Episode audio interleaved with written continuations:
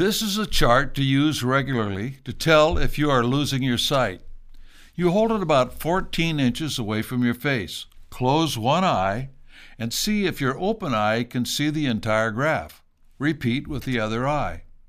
If any of the graph cannot be seen, then you are to contact your eye doctor immediately. It may be caused by a number of reasons, some of which your doctor can remedy to help you save your sight, if you do it in time. This is something you use to get people to see the problem we face. If you read it, you know what's going on right in front of your eyes. It does require that you see, read, and understand English, which admittedly is an increasing problem in our country today. What it doesn't require is that you do anything about what you read. There's no doctor for a failing political atmosphere, but there is a remedy. That remedy starts with you, with getting as many people as possible reading the New American Magazine. Why?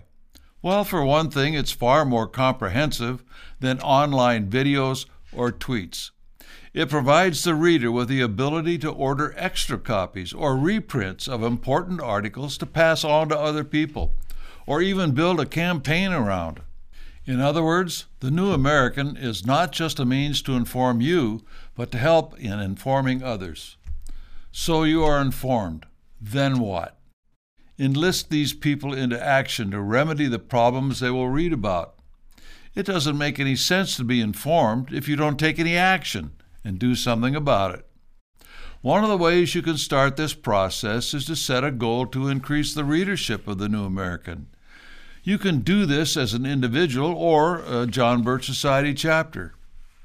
Readership of the New American is up substantially, but it needs to be more. The New American is designed to help you inform people with the goal of activating them into an agenda to solve our country's problems. Otherwise, what's the sense? You readers of the New American know that it furnishes a very different look at what is happening and, more importantly, who or what is behind it. It is not political. Rather, it's let the chips fall where they may. It is a very useful tool in our arsenal to save America. Set a personal goal, set a chapter goal to increase readership in your area. Start small. Don't set an impossible goal you cannot attain. Keep a record of the new subscribers and follow up on them within two or three months and see if they can be further informed. Invite them to speakers, video showings, etc.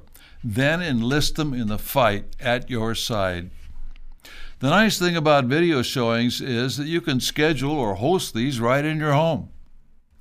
Education is important, but without action, it leads to frustration.